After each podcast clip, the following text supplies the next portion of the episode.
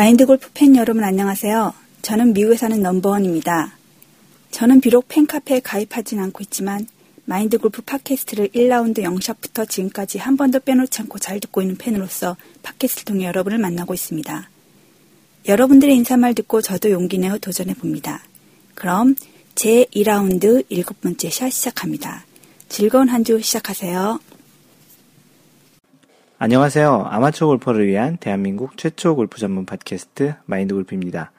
두 번째 라운드 제 일곱 번째 샷 시작합니다. 이번 주엔 미국에 계신 넘버원님께서 인사 녹음을 보내주셨습니다. 목소리가 차분하고 참 좋으신 것 같은데요. 팟캐스트를 또 지금 처음 그 마인드 골프의 1라운드 0번째 샷부터 지금까지 꾸준히 계속 듣고 계신다고 해주시는데, 뭐, 이렇게 녹음까지 해주셔서 너무나도 고맙고요. 그 많은 그 팟캐스트, 마인드 골프 팟캐스트를 들어주시는 분 중에 많은 분들이 뭐 이렇게 묵묵히 그냥 조용히 그리고 꾸준히 이렇게 들어주고 계시는 거로 믿습니다. 뭐 이렇게 카페나 각종 이제 리뷰나 어떠한 글로 이렇게 피드백을 주시는 분도 있지만 그렇지 않으신 분들이 훨씬 많다는 것은 너무나 잘 알고 있고요. 혹시 가끔 뭐 마인드 골프에게 어떠한 응원의 메시지나 또 힘을 주시고 싶으신 분들은 어, 넘버원님처럼 이렇게 그 녹음을 해서 보내주셔도 좋고요. 아니면 글로 남겨주셔도 좋습니다. 넘버원님 예전에도 한 번, 한 번, 한 두 번 정도 그 리뷰를 남겨주셨던 걸로 기억이 나는데요. 이렇게 가끔 이렇게 보내주셔서 또 소식을 전해주셔서 고맙습니다. 그, 넘버원님이 아니셨으면 이번 주는 그, 그, 팟캐스트 팬들께서 주시는 그 인사말이 없을 뻔 했는데, 다행히도 이번 주에도 하나 있어서 이렇게 인사말을 앞에 넣었습니다. 뭐 굉장히 많은 사람들이 보내는 건 아니고요. 이렇게 한 명 한 명씩 또 공교롭게도 매주 하나씩 이렇게 생겨서 계속 이 그 새로운 그 형태의 그 녹음을 계속 진행하고 있는데요. 아직까지 혹시나 망설이고 계시는 분이 있으시다면 그냥 그렇게 너무 그 목소리가 그렇게 생각보다 이렇게 나쁘지 않거든요. 녹음해 보면. 그러니까 용감하게 용기를 가지시고 어, 마인드 골프 그 멘토 at mindgolf.net으로 그 간편하게 그냥 보내주시면 됩니다. 그럼 마인드 골프가 알아서 잘 그 사용을 하겠습니다. 네, 마인드 골프의 이번 주 소식이 하나 있는데요. 그 카카오톡을 만드는 그 카카오라는 회사에서 카카오 페이지라는 서비스를 그 4월 9일 날 오픈을 했습니다. 마인드 골프가 이 카카오 페이지 서비스를 사실은 올해 초부터 준비를 하고 있었고요. 작년 그 말에 카카오에서 카카오 페이지라는 서비스를 하겠다라는 소식을 듣고서 마인드 골프가 이제 그런 서비스를 준비했었고, 그렇게 해서 이제 마인드 골프도 카카오 페이지에 마인드 골프 시리즈를 이제 올리기 시작했습니다. 약간의 그 배경 설명을 하자면 원래는 그 마인드 골프가 이렇게 오디오 팟캐스트를 하다가 좀 더 이제 좀 전달을 잘 하려면 동영상을 하는 게 좋겠다라고 생각을 했는데요. 뭐 그러다가 원래는 뭐 유튜브에 올릴까 어떻게 할까 이제 고민을 하다가 이제 다행히 다행인지 모르겠어요. 그 카카오 페이지에서 이러한 컨텐츠를 전파할 수 있는 그런 플랫폼을 플랫폼 서비스를 만든다고 해서 네 이렇게 시작을 했는데요. 현재 지금 팟캐스트를 녹음하고 있는 4월 21일 날짜 기준으로 그 아직까지는 안드로이드 버전에서만 가능하다고 합니다. 지금 마인드 골프 팟캐스트를 듣고 계시는 상당수 또 대부분이 아이폰 사용자인 걸로 알고 있거든요. 그래서 아이폰 사용자는 아직 그 카카오 페이지 앱이 아직 그 나오지 않아서 보실 수는 없고요. 또 참고로 그 카카오에 문의를 해봤는데 아직 해외에서 서비스는 안 되고 있다고 합니다. 앞으로도 좀 안 될 것 같다라는 그런 답을 들었는데요. 아쉽게도 마인드 골프 팟캐스트 들으시는 분 중에 많은 분들이 이제 뭐 해외에 있는데요. 재밌는 거는 마인드 골프도 해외에 있잖아요. 그래서 마인드 골프도 안드로이드 폰을 하나 장만을 했는데 정작 그것을 다운로드해서 테스트를 할 수는 없습니다. 하지만 마인드 골프의 그 시리즈는 지금 계속 업로드를 하고 있고요. 그래서 사실 올해 초부터 지금 이 서비스 오픈하기 전까지 굉장히 좀 많이 바빴습니다. 혼자 뭐 사업자 등록증도 한국에 내야 되고 또 뭐 통신 판매업 신고라는 것도 해야 되고 또 마인드 골프의 로고도 새로 만들었고 또 상표권 출원도 하고 또 동영상도 찍기도 하는데 이 모든 것을 다 혼자 하거든요. 동영상 찍을 때도 혼자 카메라 감독도 하고 조명 감독도 하고 혼자 또 그 방송 그 녹음할 준비도 하고 카메라로 찍어서 또 나중에 편집도 하고 이 모든 것들을 마인드 골프 혼자 하고 있기 때문에 좀 시간이 좀 많이 걸렸었습니다. 뭐 이런 서비스를 오픈하려고 좀 고생을 했는데요. 나름 좀 더 뿌듯한 것 같기도 하고요. 좀 안타깝고 좀 미안한 거는 이 서비스 카카오 페이지 서비스는 처음으로 마인드 골프의 동영상을 보여드리는 서비스인데 어, 유료 서비스예요. 그래서 일부는 무료이기도 하고 추천형 무료인 컨텐츠도 있습니다. 그래서 어, 유료 서비스라 약간 미안하기도 하기도 하지만 그 마인드 골프의 컨텐츠를 사신다고 생각하지 마시고 그냥 마인드 건, 마인드 골프가 이러한 서비스를 계속 하기 위해서 마인드 골프를 후원한다라는 그런 생각으로 컨텐츠를 봐주시면 좋을 것 같습니다. 뭐 컨텐츠가 그렇게 아주 비싸거나 그런 건 아니거든요. 그리고 또 컨텐츠를 본인이 하나 그 구매를 하시면 같은 다른 분들에게 이렇게 한 분 정도는 같이 볼 수 있는 그런 기능도 있다고 합니다. 그래서 이제 마인드 골프가 약간 광고 비슷하게 또 마인드 골프가 지금 또 어떤 것들을 준비하고 있었는지 그리고 이제 언제 어떤 것을 오픈했는지 그리고 아, 아이폰 버전이 나오면 마인드 골프가 따로 한번 또 공지를 해드리도록 하겠습니다. 그래서 혹시 지금 팟캐스트를 듣고 계신 분 중에 안드로이드 폰을 사용하시는 분은 그 카카오 페이지라는 앱을 설치하시고 거기서 마인드 골프라고 검색을 하시면 그 페이지 시리즈의 이름이 마인드 골프의 골프가 제일 쉬웠어요예요. 그 내용은 상당 부분 팟캐스트에서 한번 다뤘던 것인데 그 동영상을 통해서 좀 더 이해하기 쉽고 좀 더좀 자세하게 좀 전달을 하는 아무래도 이렇게 그 오디오로 듣는 것보다는 동영상으로 좀 전달하는 게 좀 더더 자세한 부분도 있고 좀 더 interactive하다라는 좀 생각이 들어서 네, 그렇게 준비를 했습니다. 그래서 뭐 일단은 뭐 그냥 무료 컨텐츠는 그냥 다운로드 받아서 보실 수 있으니까 한번 보시기를 또 권장해 드립니다. 나중에 또 지금 그 계속 컨텐츠를 만들어서 올리고 있는데요. 나중에 아이폰에서 볼 수 있을 때 되면 다시 한번 또 그 컨텐츠에 대한 이야기들 그리고 마인드 골프 카카오 페이지에 대해서 한번 또 언급을 해드리도록 하겠습니다.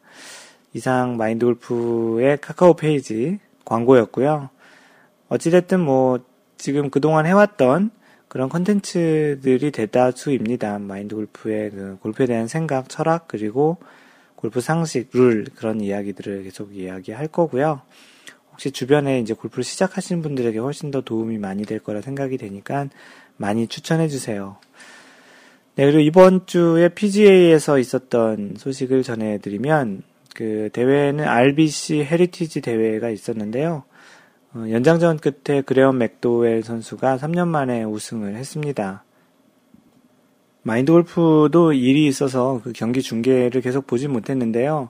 어, 아무래도 또 그런 것 같아요. 그 마스터즈가 지난주에 끝나고 나서 마스터즈가 워낙 큰 대회고 좀 이목이 좀 많이 가는 대회여서 그런지 마인드 골프가 그 전에도 한번 얘기했던 것처럼 그 마스터즈 대회 전후로는 많은 그 유명 선수들도 많이 참가를 덜 하고 그리고 또 아무래도 그 이목이 좀 분산되기 때문에 이번 그 RBC 헤리티지 대회도 마인드 골프 자신도 그렇게 좀 더 많은 관심을 두지 않았던 것 같습니다. 뭐 개인적인 또 일정이 있기도 했지만 네, 어찌되었든 그 그레엄 맥도웰 선수가 3년 만에 아마도 기억으로는 3년 전쯤에 그 타이거 우즈 파운데이션에서 하는 월드 챌린지 그 대회에서 타이거 우즈에게 우승했던 것이 마지막 우승이었던 것 같던 생각이 좀 드는데요. 그레엄 맥도웰 선수가 최근에 뭐 상위권에 있었던 적도 있지만 우승을 그렇게 오랫동안 못했다고는 생각을 안 하고 있었는데 그 언론 내용을 보니까 3년 만에 했다고 하네요. 뭐 그레온 맥도웰 선수 축하하고요. 뭐 다음 주부터 또 다시 이제 또 PJ의 또 좀 자세한 소식을 그 전하도록 하겠습니다.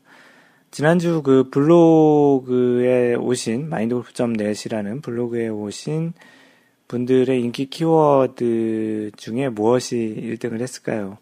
보통의 경우는 그 골프 스윙 스피드, 그 비거리 그런 것이 항상 1등을 최근에 하고 있었는데 지난주에는 공교롭게도 뭐 마스터즈에서 타이거 우즈의 그 illegal drop이 있었잖아요. 그래서 타이거 우즈의 벌타라는 그런 키워드가 마인드 골프 블로그의 인기 키워드로 1등을 했습니다. 타이거 우즈는 공교롭게도 올해 초에 그 HSBC 아부다비 대회에서도 그 드롭을 잘못하면서 벌타를 받았었는데요. 그 그러한 글을 마인드 골프가 이제 써놨던 것을 이제 이러한 키워드로 들어와서 봤던 것 같습니다. 아직까지 그 마스터즈에 대한 그 내용은 아직 정리를 안 했는데요. 시간이 나는 대로 한번 정리를 해보도록 하겠습니다. 그 마스터즈에서 타이거 우즈의 illegal drop에 대해서 지난번 2라운드 여섯 번째 샷 인트로에서 마인드 골프가 간단히 설명을 해드렸는데요. 혹시 아직 못 들으신 분은 2라운드 제 여섯 번째 샷 인트로 부분을 들으시면 타이거 우즈가 왜 그런 벌타를 받게 됐고 그것이 왜 골프 업계에서 좀 많이 이슈가 됐는지를 그 자세히 한번 들어보실 수 있을 것 같습니다. 네, 지난주 그 2라운드 여섯 번째 샷 그 보시고 들으시고 그 리뷰를 올려주신 분들을 소개를 하겠습니다. 찬송 27님, 지난번 그 여섯 번째 샷에 인트로 녹음을 보내주신 그 호주 지부장님이시죠? 요번 주도 퇴근하면서 잘 들었습니다. 어색한 제 목소리, 크크. 저도 그 sandbox buggy에 매달고 다니면서 페이고, 페인 곳 메꾸고, 아, 그 sandbox buggy라는 게 뭐냐면, 그 호주도 아마도 캐디 없이 혼자서 이렇게 카트를 몰고 다니면서 이, 그, 그런 거 이제 카트를 buggy라고 얘기하나 보네요. 버기카라고 그렇게 이렇게 부르기도 하는데 그런 거는 이제 카트 미국에서는 이제 카트라고 얘기를 합니다. 그 전동 카트라고 얘기하는데 거기에다 이제 그, 그 모래를 갖고 다니면서 페인 곳도 메운다고 하는데 지난번 여섯 번째 샷의 주제가 그것이 그것이었죠. 그, 그 능동적인 골프 그래서 디봇도 직접 메꾸고 그린도 이제 repair도 직접 하시고 벙커 수리도 직접 하고 이제 그런 것들을 좀 직접 하는 그런 능동적인 골프 얘기를 했었는데 그 이야기를 하고 계시는 겁니다. 여긴 티박스에 볼 닦는 수동 기구가 있어요. 넣다 뺐다 안에 물과 솔로 씻겨지는 뭐 그런 이제 도구가 있다고 하는데 네, 이게 어떤 건지 마인드 골프는 잘 알고 있고요. 예, 이것이 미국에도 있습니다. 그래서 그게 티박스 근처에 세워져 있는 경우도 있고 뭐 아닌 경우에는 뭐 카트에도 미니 버전으로 그런 것이 있어서 공을 직접 닦을 수 있긴 한데요. 한국에서는 아마도 잘 봤던 기억이 없어요. 한국에도 요즘은 그런 것이 설치가 됐는지 모르겠지만 뭐 그런 것들이 있을 때 뭐 틈틈이 자신의 공 좀 더러워진 공 같은 경우는 닦아서 쓰시는 것도 괜찮 괜찮은 것 같습니다. 뭐 다음으로 길버트 박님, 네, 잘 들었습니다. 여기 회원님들의 목소리는 다 좋으시군요. 그러게요. 뭐, 지금까지 보내주신 분들의 목소리가 다 좋으신데요. 뭐, 그렇게 나쁜 목소리도 또 없을 거예요. 왜냐하면, 녹음하시다 보면은 자신의 목소리 한번 들어보실 텐데, 대부분 그렇게 나쁘거나 뭐, 듣기 거북한 그런 목소리 갖고 계신 분들은 많지 않을 거라 생각합니다. 뭐, 길버트 방님도 한번 목소리를 보내주시면 좋을 것 같고요. 뭐 길버트 방님은 이런 얘기를 남겨주셨네요. 벙커 그린 수리는 어느 정도 하는데 디봇 정리가 아직 어색합니다. 예쁘게 디봇이 나는 나지 않는 곳도 이유 중 이 아 예쁘게 디봇이 나지 않는 게 그런 이유 중에 하나시라고 얘기하시면서 플레이가 안정되면 가능할 거라고 하는데 사실은 뭐 꼭 디봇이 있어야지만 그런 것을 수리하라는 건 아니고요. 그 실제 뭐 잔디가 조금이라도 날아가거나 그런 것이 있으면 뭐 다시 뭐 잔디가 그걸 갖다 놓는다고 해서 꼭 자라지 않을 수도 있지만 그래도 미관상 그렇게 갖다 놓고 이렇게 메꾸는 것도 나쁘지 않다고 생각을 합니다. 뭐 중요한 거는 실제 자라는 것보다는 이런 능동적인 골프의 목표가 어떠한 의도 그리고 행동 그 자체 그런 것을 직접 해보려는 행동과 또 그러한 의도와 의지가 더 중요한 것 같다라는 생각이 듭니다. 뭐 다음으로 백사님 그 오늘 오전 출근하면서 잘 들었습니다. 고맙습니다. Thank you. 근데 전에 첫 라운드 갔을 때 공을 치면서 보니 디봇 수리를 안 하더라고요.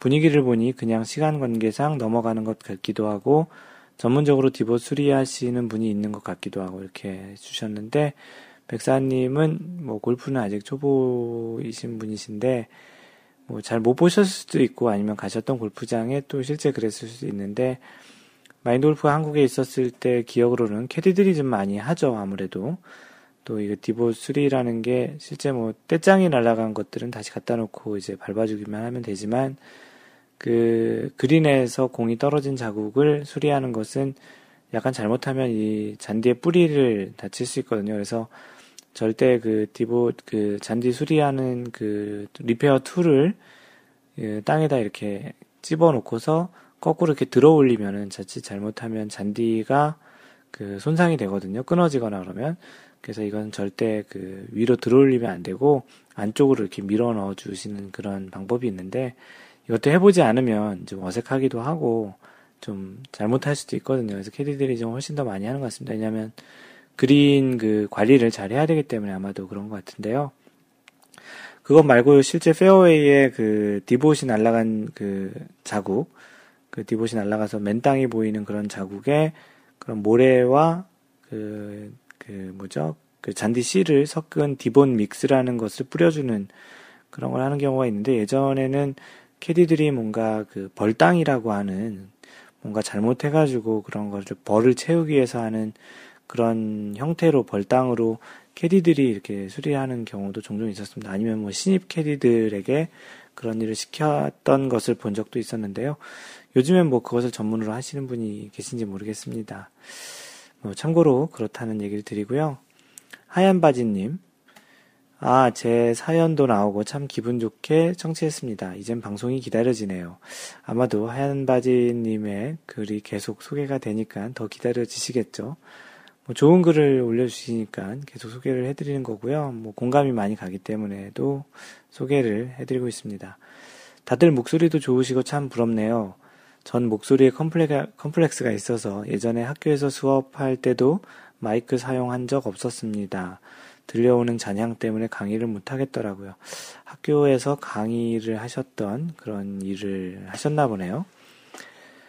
그리고 이제 이 하얀바지님께서 필드에서 직접 하시는 것에 대해서 써주셨는데요. 첫 번째, 티그라운드에서는 그 보통 드라이브도 제가 꺼냅니다. 뭐 캐디가 갖다 주는 경우가 훨씬 많기 때문에 그런 것 같고요. 두 번째, 페어웨이에서는 거리도 제가 측정합니다. 야대지 북도는 야드목 보고 그리고 높낮이와 바람을 고려해서 이제 하신다고 하고요. 그린 주변에서는 직접 그린 갔다 옵니다. 브레이크도 읽고 디보수리 그리고 깃대 들어주기도 직접 하신다고 하고요. 네 번째 벙커에서는 벙커 정리. 제가 혹 온그린 되고 다른 친구들 그린 플레이가 남아있으면 많은 면적을 보수하고 나옵니다. 굉장히 솔선수범적인 그런 모습을 보여주고 있는데요. 디보 수리기 끝이 달아있는 것을 볼 때마다 좀 뿌듯하시다고 하네요.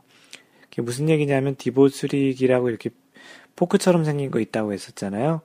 그게 이제 아무래도 땅에다가 이렇게 계속 넣었다가 뺐다 하시면서 그 앞이 좀 이렇게 달아있는 부분을 보는데 그런 부분을 볼 때마다 뿌듯하다고 하십니다.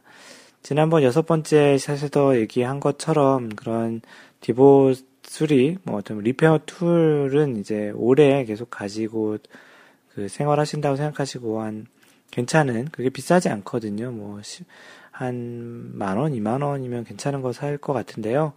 그런 거 하나 장만하셔서 오래오래 쓰시면 이 하얀 바지님께서 얘기하시는 것처럼 끝이 닳아있는 그런 그 repair tool을 보실 수 있지 않을까 싶습니다. 마인드 골프의 것도 뭐 그런 부분이 있는데요. 뭐 그것을 볼 때마다 이렇게 뿌듯하거나 그런 느낌을 아직 갖지는 못했고요. 네, 어찌됐든, 네, 고맙습니다.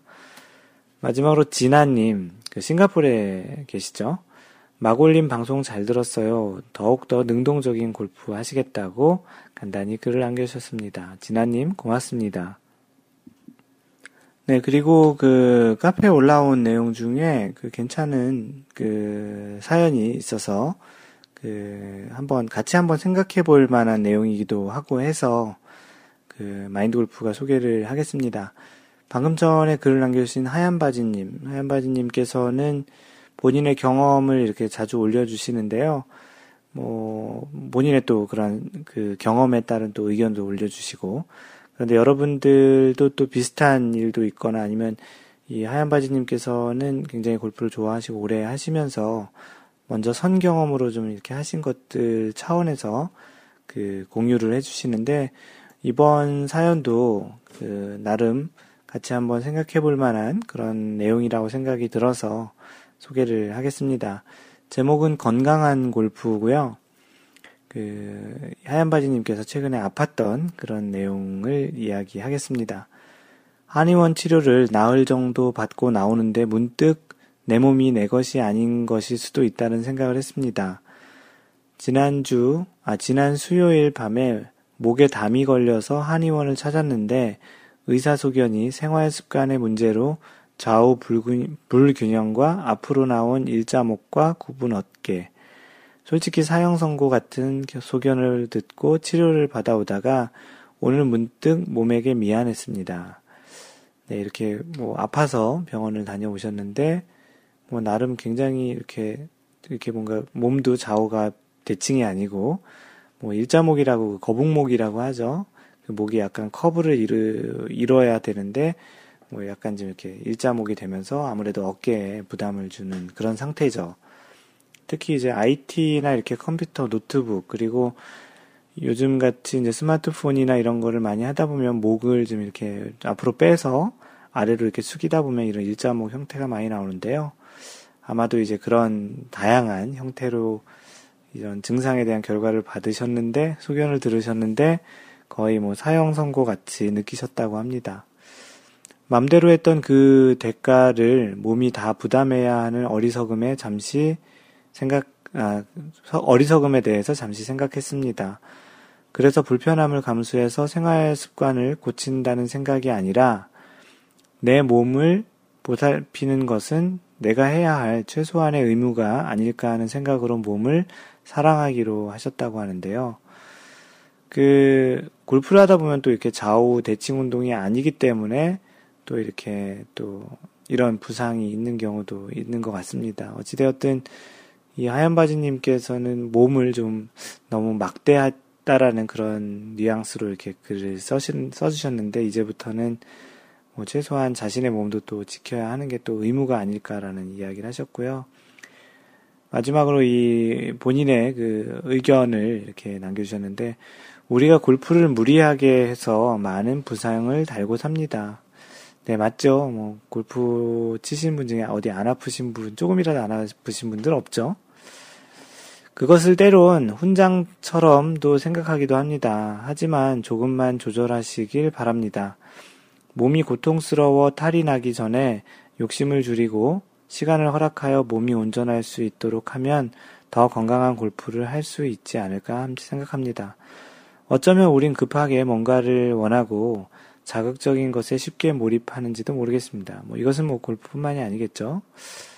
기회가 주어질 그 언젠가를 위해서라도 마지막까지 건강하게 살기 위해서라도 내 몸을 살피는 세심함을 오는 아 세심함을 오는 오는 봄에는 아 세심 아내 몸을 살피는 세심함을 오는 봄에는 이제 다가오는 봄에는 가져보는 것이 어떨까 싶습니다. 마인드가 버벅거려서 죄송하고요. 예, 이번 기회로 그 하얀 바지님께서는 좀 자신의 몸을 좀 소중하게 생각하신다라는 그런 계기가 되신 것 같은데요. 마인드 골프 이야기를 잠깐 해드리면 이 팟캐스트를 계속 들어오셨던 분들은 기억을 하실 텐데 마인드 골프가 지난해 8월 15일 광복절이죠. 8월 15일 날 그 마인드 골프가 하루에 얼만큼까지 골프를 쳐볼 수 있을지를 도전을 했던 적이 있었습니다. 그래서 하루에 걸어서 걸어서 그 최대 몇 홀까지 칠 수 있을지를 8월 15일 날 도전을 했었는데요. 그 결과가 하루에 72홀을 걸어서 쳤고요. 총 13시간 반을 걸어서 쳤습니다. 뭐 그때 뭐 골프 칠 때는 다치지 않았는데 그 갖고 다니는 그 카트가 바람에 넘어지는 것을 잡다가 그 왼쪽에 그 약지라고 하죠. 네 번, 끝에서 네 번째 새끼손가락 바로 옆에 있는 약지가 삐게 됐었어요. 삐는 거죠. 그래가지고 여기가 퉁퉁 붓고 해가지고 그 골프를 굉장히 치고 싶었는데 그렇게 하루에 너무 많이 쳐서 그렇게 벌을 내려주신 건지 그렇게 이제 한번 다쳤던 적이 있었습니다. 그리고 그 8월부터 9월, 10월, 11월까지 거의 한 3개월 정도 거의 골프를 치지 못했고요. 사실은 그 낫기 전에 좀 칠 수 있는 시기가 있었는데, 어, 더 긴 시간을 보고, 왜냐면 골프는 평생 쳐야 되고, 자칫 잘못해가지고 지금 더 다치게 되면 골프를 더 오래 치지 못할 것 같다라는 생각을 좀 해서 어떻게 보면 내, 제 몸을, 마인드 골프의 몸을 좀 보호하는 차원에서 3개월 동안 거의 골프를 치지 않았었습니다.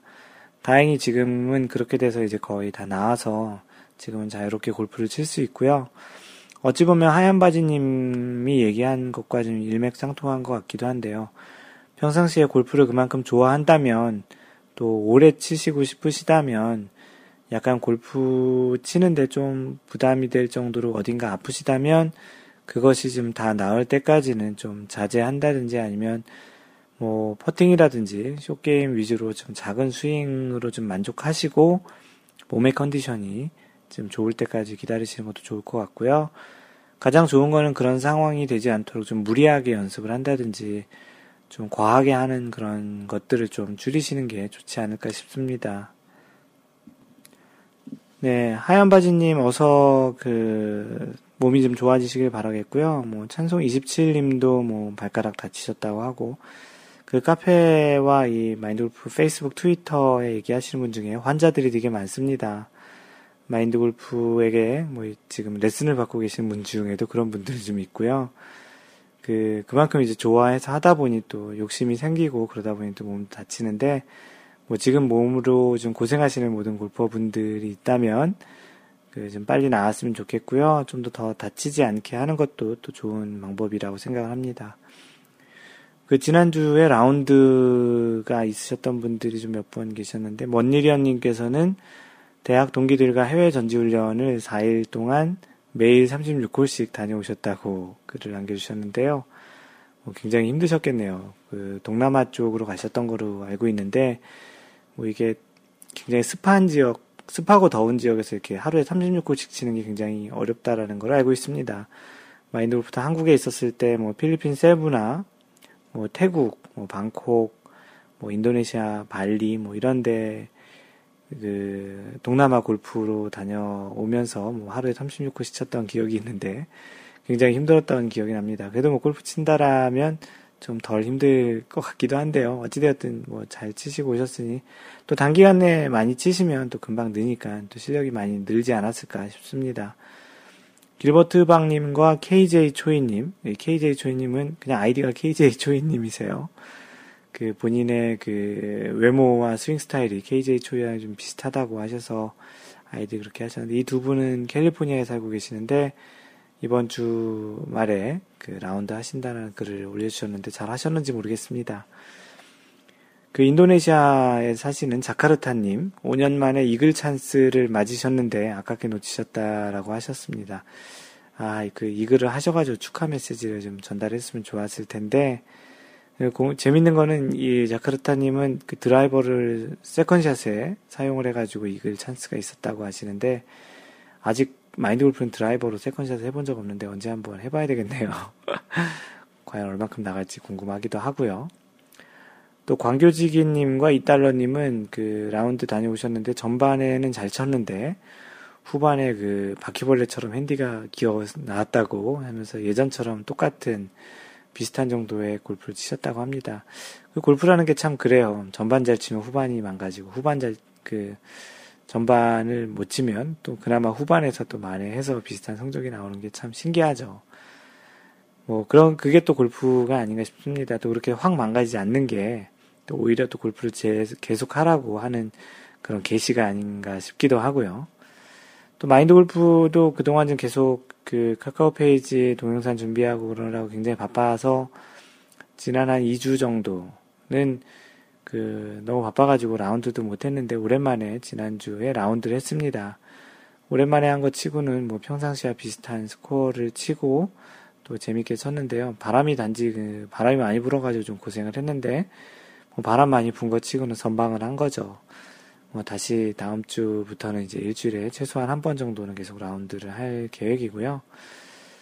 뭐 이렇게 라운드 하신 분들도 이렇게 가끔 소개를 해드리려고 합니다. 뭐 지금 한국이 이제 라운드를 이제 새로 시작하는 시즌이기도 하기도 하고 뭐 이렇게 또 방송을 타시면 또 기분 좋지 않을까 싶기도 하고요. 네, 본격적인 본방송을 들어가면 그 오늘은 마인드 골프의 골프 상식과 관련한 이야기를 하나 얘기할 것이고요. 그 제목이 카트길의 스탠스가 그 걸렸을 때 어떻게 되는지에 대한 이야기를 해볼까 합니다. 그 골프를 가, 간혹 치다 보면은 멋지게 날린 샷이 허망하게도 페어웨이 또는 러프에 바운스 되면서 카트길 위에 또는 이제 카트길 근처에 공이 올라가는 경우가 많죠. 뭐 때로는 이제 그 카트길에 직접 맞아가지고 뭐, 뭐 운이 좋을 경우에는 카트길 맞고 더 많이 바운스가 되면서 거리 이득을 보는 경우도 있지만 카트길에 직접 바운스가 되면 대체적으로 카트길 방향이 직선 방향이 아니잖아요. 원래 치려던 방향이. 그러다 보니까 약간 좀 이렇게 그 오른쪽이나 왼쪽으로 이렇게 간 공이 카트길을 맞고 이제 오비나 해저드 또는 이렇게 숲으로 들어가는 경우가 훨씬 더 많죠. 뭐 어떤 경우에는 뭐 죽지 않을 공이 또 이제 죽는 죽게 되는 거죠. 원래는 근처 잔디밭에 떨어지면 그 공이 살 거였는데 방금 전에 얘기한 대로 카트길 맞으면서 크게 바운스가 생겨서 이제 죽는 경우도 있죠. 그래서 뭐 우리가 뭐 대체적으로 많이 아는 경우는 이제 카트길 위에 공이 있었을 경우에 대해서는 우리가 그 카트길 위에서 이제 공을 칠 수 없는 인공장애물이기 때문에 구제를 받는다라는 것은 많이들 알고 있습니다.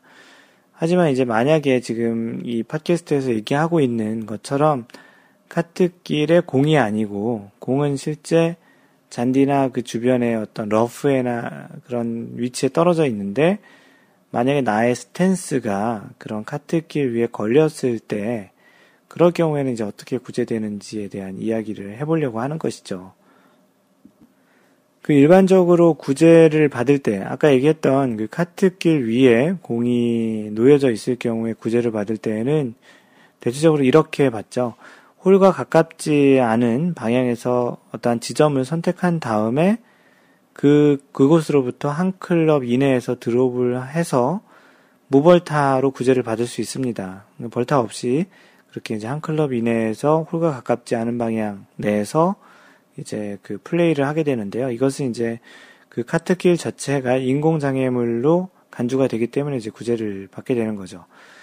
그래서 드롭할 지역이 오히려 뭐 더 좋지 않은 지역이 될 경우엔 현재의 상태에서 그대로 샷을 할 수도 있어요. 그래서 가끔 선수들이 플레이하는 경우를 보면 카트길 위에 있는 공을 직접 클럽으로 치는 경우가 있습니다.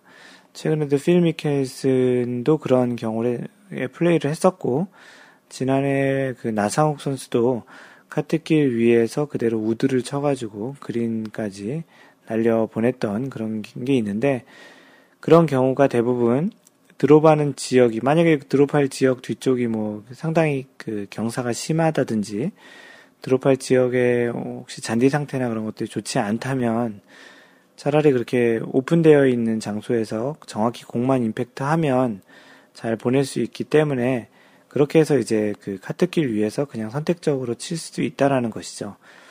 뭐 선수들 같은 경우는 너무나도 뭐 정확하게 그 샷을 할 수 있기 때문에 또 그리고 선수들 같은 경우는 클럽 자체를 자신이 직접 사진 않잖아요. 대부분의 그런 스폰서에서 스폰을 받기 때문에 그렇게 클럽에 대해서 아끼는 것이 좀 적을 수 있겠죠. 왜냐하면 공 하나 잘 쳐서 우승을 하거나 또 좋은 더 상금을 받는 게 더 중요하고 또 프로는 또 돈을 벌어야 되는 것이기 때문에 그렇기도 하는 것 같습니다. 네, 그런데 우리네 아마추어들은 뭐 자신이 자신의 클럽도 사야 하고 또 자칫 잘못 치게 되면 이제 또 팔이나 손목 같은 데 무리가 될 수도 있기 때문에 가급적 그런 곳에서는 치지 않는 게 좋겠고요. 가급적이면 이제 드롭을 이제 무벌타 구제를 받는 게 좋은데 혹시 그 아마추어 분들 중에 꼭 홀과 가깝지 않은 방향에서 꼭 드롭을 할 필요는 없겠고요. 같이 이렇게 치시는 분들과 잘 상의를 해서 어차피 구제받는 거 조금은 너무 이렇게 페어웨이까지 나오는 건 그렇지만 홀과 좀 가깝지 않은 방향이더라도 조금은 좀 양해를 해서 드롭을 하는 것도 괜찮지 않을까 싶습니다. 무엇보다도 중요한 거는 방금 전에 얘기했던 대로 안전이 제일 중요하겠죠. 뭐 치다가 잘못해서 땅을 너무 세게 쳐가지고 뭐 진동으로 인해서 손가락이나 손목 이런 팔목 또는 이제 뭐 팔꿈치 이런 데를 다 그 다치게 되면 아까도 그 하얀 바지님의 그 일을 그 일화로 얘기한 그런 몸이 아파서 공을 못 치는 그런 상황이 생기는 것보다는 계속 이렇게 공을 칠 수 있는 게 차라리 그냥 일벌타를 먹더라도 그렇게 이제 치시는 게 좀 더 현명하지 않을까 생각이 듭니다. 네, 그래서 다시 본론으로 들어와서 그러면 이제 공이 아니고 이제 카트길에 그 자신이 어드레스한 스탠스가 걸릴 경우에는 이제 어떻게 되는지 한번 생각을 해보는 거죠. 중요한 것은 공이 카트길 위에 있지 않다라는 거예요. 공은 잘 칠 수 있는 잔디나 아니면 러프에 있다라는 거죠. 그래서 이런 상황에서 아마추어들끼리 의견이 굉장히 분분한 경우가 많습니다. 어떤 분은 야 공이 제대로 돼 있는데 왜 이걸 드롭을 해줘야 되냐. 또 아, 다른 분들은 이 인공장애물 때문에 내가 스윙을 제대로 할 수 없기 때문에 나는 이거 구제를 받아야 한다. 이런 의견이 많고 또 내기가 걸렸을 땐 더 의견이 좀 분분한데요. 이럴 경우에는 해석이 그렇습니다. 스탠스도 인공장애물에 걸릴 경우 구제를 받을 수 있습니다. 그, 뭐 위의 경우 이미 얘기했던 그 경우처럼 공은 풀에 있기에 샷하는, 샷을 하는 것 자체는 괜찮겠지만 카트길 위에서의 스탠스가 불안할 수도 있으니 구제를 받는 게 좋다라는 거죠. 원래 그 인공장애물 같은 걸로 인해서 샷을 하는 어떠한 스윙이나 스탠스나 이런 것이 방해를 받으면 구제를 받을 수 있거든요. 예를 들어서 스윙하는 그 과정 중에 어떤 인공장애물로 인해서 스윙이 원활하지 않을 수 있다면 그 스탠스와 상관없이 또 구제를 받을 수 있는 것처럼 자신이 샷을 하려는 그 스탠스 자체에 어떤 뭐 스프링쿨러가 있을 수 있겠고요. 스프링쿨러도 구제받을 수 있는 그런 조건인데요. 그런 스프링쿨러가 있을 수도 있겠고, 지금 오늘 이야기하는 주제인 카트길이 있을 수 있는데, 그런 것도 선택적으로 본인이 선택을 해서 만약에 구제를 받는 것이 낫다고 하면 구제를 받을 수 있습니다. 뭐 방금 전에 얘기하는 것처럼 이 선택적으로 받을 수 있기 때문에 그 드롭을 하는 지역이 만약에 그 현재 지금 지역보다 더 나쁠 것이라고 판단이 된다면 지금 있는 상태에서 그냥 샷을 해도 되겠죠. 뭐 아주 크게 스윙을 할 게 아니면은 뭐 이렇게 밀리진 않겠지만 만약에 비가 오거나 좀 물기가 있거나 또는 이제 스탠스가 너무 좀 경사가 있거나 그러면은 자칫 잘못하면 이렇게 스윙을 하는 과정 중에 발이 미끄러지거나 또 이렇게 잘못돼 가지고 또는 스윙 자체에서 공은 그 위치에 있지만 스윙, 뭐 백스윙을 시작할 때 그 카트길이 걸린다든지 또 그런 경우도 있을 수 있거든요. 그럴 경우에는 그 스윙의 방해를 받기 때문에 무벌타로 드롭을 받을 수 있습니다. 똑같이 드롭을 받을 때는 홀과 가깝지 않은 방향에서 어떠한 지점을 선택한 다음에 그 거기서 이제 한 클럽 이내에서 드롭을 해야 된다라는 것이죠. 그렇기 때문에 뭐 이런 부분이 만약에 실제 라운드에서 발생을 한다면 어떠한 형태든 스윙에서 그러한 부분, 뭐 스탠스든 스윙 자체든 그 공의 위치든 어떤 경우든 내가 스윙을 하는데 인공장애물로 인해서 방해를 받는다면 그런 것은 이제 드롭을 받을 수, 무벌타 드롭을 받을 수 있다라는 거를 잘 숙지를 하시고 그렇게 이제 구제를 받으시면 되는 것이죠. 뭐 가끔 이런 거에 대해서 좀 어떻게 또 과하게 해석을 하시는 분들은 나는 스윙을 원래 이렇게 원래 하시던 방식 말고 나는 이렇게 스윙할 거니까 걸리기 때문에 구제 받겠다. 뭐 전혀 어처구니 없는 형태의 스윙을 보여주면서 내가 이번에 이런 스윙을 하려고 하는데 걸리니까 구제를 받겠다고 하시는 어떤 얘기를 하는 건지는 알 수 있으실 거예요. 그래서 그렇게 좀, 좀 과하게 오버해서 이렇게 구제를 받는 거는 안 되고요. 원래 스윙을 하는 그런 패턴 내에서 스윙을 할 때 이렇게 방해를 받으면 구제를 받을 수 있다라는 것을 좀 알고 계시면 아무래도 좀 플레이 하는데 좀 더 구제를 받아서 좀 더 원활한 플레이를 할 수 있지 않을까 싶습니다. 네, 그래서 오늘은 그 카트길에 그 여러분들의 그 샷을 할 때 스탠스가 걸렸을 때 어떻게 구제를 받을 수 있는지에 대한 이야기를 간단히 얘기를 해봤고요. 마인드 골프의 이러한 그 방송에서 얘기했던 내용은 마인드 골프.net 그 블로그에 가서 보시면 골프 상식에 좀 더 자세히 써 놓았고요.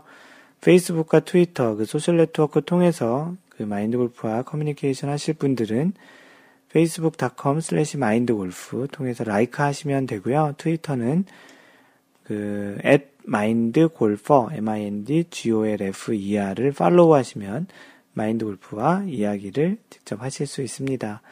그 여러분들과 비슷한 사람들과 이렇게 이야기를 하는 그런 카페가 있는데요. 그 카페에 이제 사람들이 이제 거의 회원이 이제 600명 정도 돼가고 있는 것 같습니다.